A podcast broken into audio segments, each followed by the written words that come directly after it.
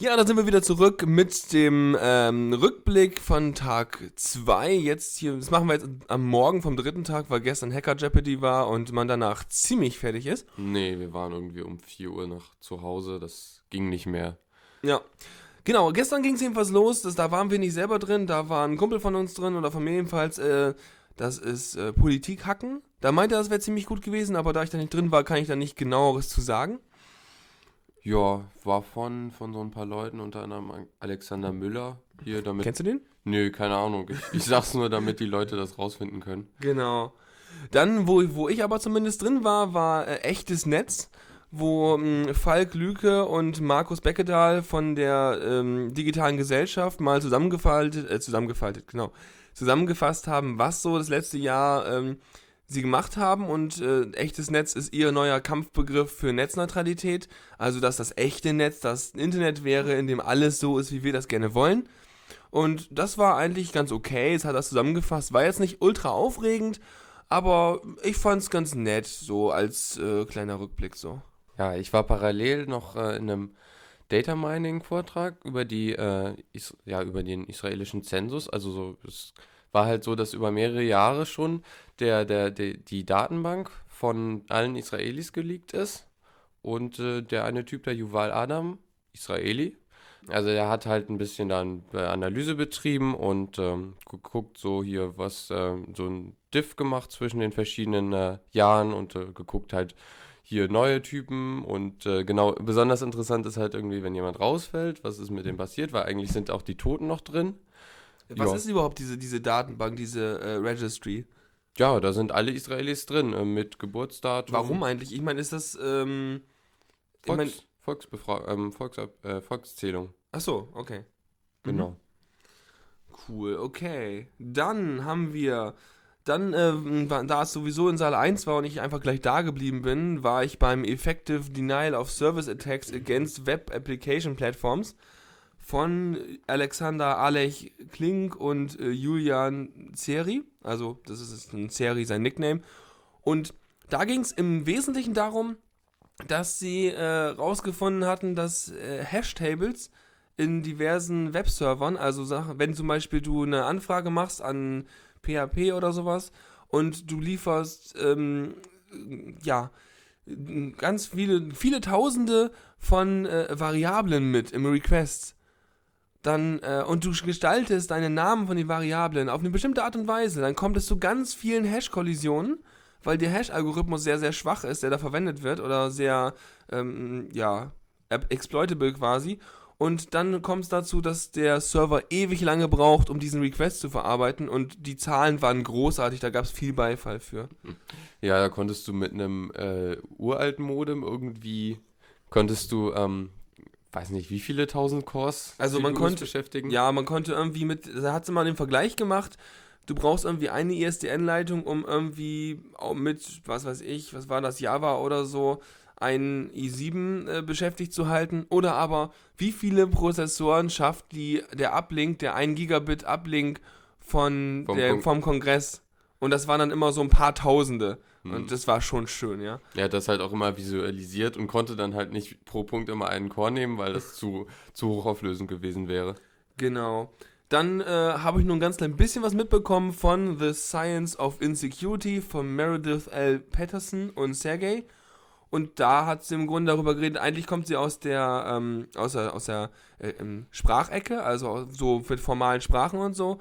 Und hat ein bisschen erklärt, dass im Grunde ähm, bei Programmen, um einfach schon mal von vornherein Fehler auszuschließen oder komische Eingaben abzufangen, müsste schon der, die, die ganzen Eingaben, die in das Programm kommen, gegen eine formale Sprache gemappt werden, also abgeglichen werden, um schon mal äh, ja, nur valide ähm, Parameter anzunehmen. Genau, aber irgendwie nicht Turing Complete. Ja, also Turing Complete ist dann ja irgendwo das später, wo es dann auch unentscheidbare Probleme gibt. Hat sie ganz gut aufgearbeitet, habe ich aber nur die Hälfte von mitbekommen, weil wir, weil wir irgendwo hinten drin saßen. Ja, ging mir genauso. Ja, du saßt da ja neben. Ja, genau. genau, dann sind wir rüber gewechselt zu Bionic Ears, wo es eigentlich darum geht, dass, äh, ähm, genau, Helga Velroyen die hat, die hat selber Hörgeräte und ähm, hat dann erstmal erzählt, weil Sie hat die Schwierigkeiten erzählt und verglichen mit, ähm, wenn du Brille, eine Brille hast. Bei der Brille gehst du einfach hin und holst dir irgendwie dann deine Brille und dann kannst du gucken und alles ist super. Und Hörgeräte sind da wesentlich komplizierter und äh, erfordern viel mehr ja, Aufwand und hinterher ist man nicht so glücklich wie mit der Brille. Genau. Man braucht halt irgendwie Feintuning für jedes Gerät, für jede entsprechende Situation muss es halt irgendwie, kann man sich eigene Profile machen und äh, es ist, ist halt sehr schwer, weil sie meinte auch, die, die Ohrenärzte sind halt, arbeiten nicht immer, also man kann nicht jederzeit hingehen und sagen. Ja, die haben auch einfache Arbeitszeiten. Genau. Und wenn dir dann irgendwie am Freitag dein Hörgerät kaputt geht und der aber erst wieder am Montag auf hat, dann hörst du das Wochenende einfach mal nichts. Und ähm, ja, da hat sie drüber geredet und vor allem auch sich drüber beklagt, dass die ganzen Hörgeräte doch sehr stark auf alte Leute spezialisiert sind. Das heißt auf die Umgebung, hey, es ist einer im Raum und es ist nicht viel los und eben gar nicht auf die Situation eingegangen wird, wenn die- Cocktailparty. Genau, wenn du auf einer Cocktailparty oder irgendwo bist und da hast du irgendwie fünf Grüppchen von Leuten, die miteinander reden und dann kriegt das Hörgerät nicht mit, auf wen muss ich mich jetzt einstellen und so. Also es war sehr spannend, um das äh, Feld mal zu sehen und da gab es auch einige nette Anregungen, um mal solche Programming-Adapter für Hörgeräte ähm, ein bisschen auseinanderzunehmen und da mal ein bisschen Open-Source-Hardware zu schaffen vielleicht. Genau, weil also hacking-technisch ist da sehr wenig los, weil sie meinte auch hier, man will nicht, man will nicht unbedingt sein äh, Hörgerät bricken. Also das wäre doch echt doof. Ja, dann hört man nichts mehr bis am Ende. Außerdem sind die Dinger verdammt teuer. Genau. Irgendwie ab 1000 Euro geht's da los und nur, nur 500 Euro zahlt die Versicherung. Also es ist einfach viel Lebensqualität im Spiel, deswegen wird da sehr wenig gemacht. Und man braucht dann halt, wenn man dann noch mehr Komfort haben will, braucht man noch so zum Beispiel einen Bluetooth-Adapter, um halt das Handy oder irgendwas anderes anzuschließen. Genau. Oder, Oder, das um kostet Musik, auch nochmal irgendwie, weiß nicht, ein paar tausend Euro. ja, oder um Musik zu hören einfach. Oder es gibt ja auch so Führungen in Museen oder so, wo dann irgendwie so Sprachkommentare über irgend sowas laufen. Da gibt's auch so Systeme. Uhr. ähm, so, der nächste war dann hier ähm, Time is on my side. War, war, also der Typ hat so ein bisschen. Wer ja, überhaupt erstmal. Genau, genau.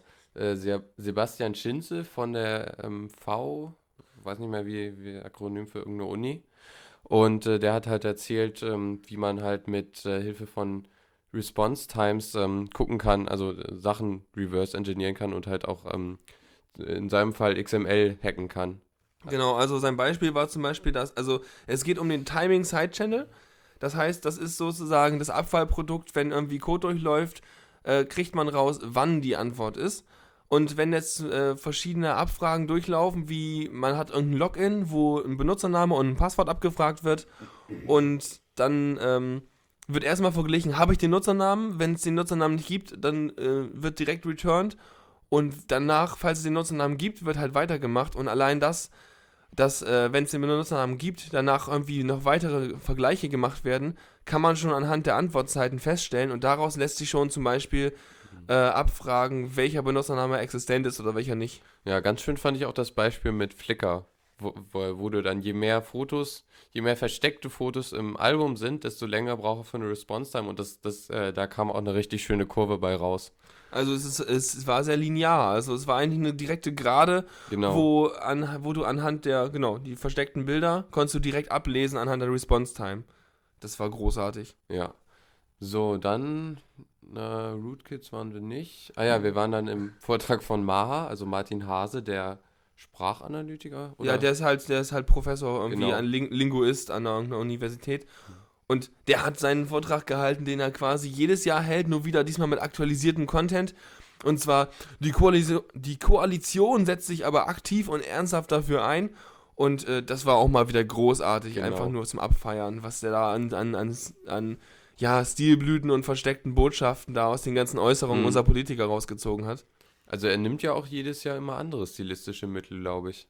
Ja klar, er hat natürlich so seine, äh, seine Lieblingssachen, worauf er so abfährt, aber ähm, ja klar, er hat einen Teil bearbeitet, den es auch schon letztes, den er auch schon im Blog bearbeitet hat zum Beispiel. Er hat ja so einen, so einen Neusprechblog und ähm, ja, der konzentriert sich halt immer auf einen anderen Schwerpunkt und diesmal hatten wir irgendwie ja, Ähm, mm, passive. ja zum Beispiel das Gutenberg-Passiv und solche Sachen. Also es war großartig. Ja. Ja, dann waren wir noch im Talk Apple versus Google. Ja, weiß nicht. Also es war schon interessant, weil am, das Fazit war halt hier, nichts ist sicher. Google Google-Cookies können geklaut werden. Aber was haben sie erstmal gemacht? Also bei Apple vs. Google Client-Plattforms von Bruns, FX, äh, von Phenolith und Greg, die haben ähm, erstmal erklärt, haben das iPad 1 gegen das Chromebook gegenübergestellt und haben auch die Motivation der Firmen aufgezeigt, weil eigentlich wollen die nur Geld verdienen, Hm. haben aber verschiedene Aspekte, mit denen die Geld verdienen wollen. Ähm, ähm, Ja. Apple will halt, dass du, dass du dann das Gerät und deren Apps so holst und Chrome, äh, ähm, Google will eigentlich, Will auch Sicherheit, aber dann haben sie doch ein paar Fehler gemacht. naja, Google will eigentlich, dass du deine Daten bei denen lässt, damit die daraus Informationen gewinnen können, um Werbung zu schalten, weil das dann halt deren Ja, Hauptaspekt genau. äh, ist. Das heißt, die haben schon ein bisschen verschiedene Ansätze, aber natürlich wollen alle auch einfach nur Geld verdienen und nicht dir unbedingt das ultimativ sichere Gerät bieten. Und das haben die Jungs mal aufgezeigt, was man da alles noch findet, wo sie alles irgendwie Fehler gemacht haben. Genau. Ja, schön war ich, fand ich auch, dass die, die äh, jeweiligen Stores immer, da waren äh, verschiedene Probleme, aber bei beiden, beide konnte man halt hacken und halt auch ähm, ähm, Drive-by-Downloads machen, also dass du quasi äh, von einem Account von jemand anderem was kaufst. Genau, so, so Cross-Site-Scripting, nur direkt, dass du schon Geld bezahlst dafür. Genau. Was ich auch schön fand dann hier, dass du einfach mal in- eine URL dir basteln kannst und dann im Chrome Store einfach umsonst Sachen runterladen, die also ansonsten Geld kosten. Ja, und Googles äh, Statement dazu war so, "Hm, ja, wissen wir, das müssen wir noch ein bisschen besser dokumentieren. Also die wollen das gar nicht fixen, sondern ist wohl kein Bug, ist wohl ein Feature. naja. Ja, dann, dann waren wir noch in einem Vortrag von einem Podcaster. Wie- Ja, Bicycle Mark, den kennt man eigentlich auch in der Szene. Der hält auch jedes Jahr seinen Vortrag über, ähm, also diesmal hieß er halt sieben Jahre, vier, über 400 Podcasts. Oh, das ist Englisch, Moment. genau, und äh, a whole lot of frequent flyer miles. Im Grunde hat er mal wieder darüber erzählt, wo er alles unterwegs ist, welche Leute er alle getroffen hat und wie abgefahren sein Leben ist. Er meinte auch im Vortrag irgendwann, ja, äh, äh, I don't like to brag und dann, ja klar, aber eigentlich mag er angeben sozusagen. Ja. Und von daher, aber es war sehr unterhaltsam und ist ein lustiger Typ. Und äh, ich fand es relativ inspirierend, was er gesagt hat. Er hat zwar letztes Jahr auch schon so gesagt, aber äh, das habe ich schon wieder, wieder vergessen gehabt. Stimmt eigentlich. Sowas kann man, also wenn er witzig ist, der Typ, dann kann man das auch jedes Jahr sich anhören. Genau. Und dann natürlich, äh, eigentlich sollte es 0.15 Uhr losgehen. Das hat sich dann auch wieder ewig hingezogen. Wir hatten auch äh, tolle Pausen bei und Belustigung. Ja, wir reden über das hacker -Jabberty. Ja, das, das weiß man dann schon fast, aber genau. Hacker Jeopardy, Number Guessing for Geeks äh, und von Ray und Zack. Und die haben halt, naja, Hacker Jeopardy kennt man, haben sie dann halt gemacht, aber die hatten diesmal extrem viele technische Probleme. Jede Runde ist damit angefangen, dass die Hardware nicht ging und drei bis fünfmal neu gestartet werden musste.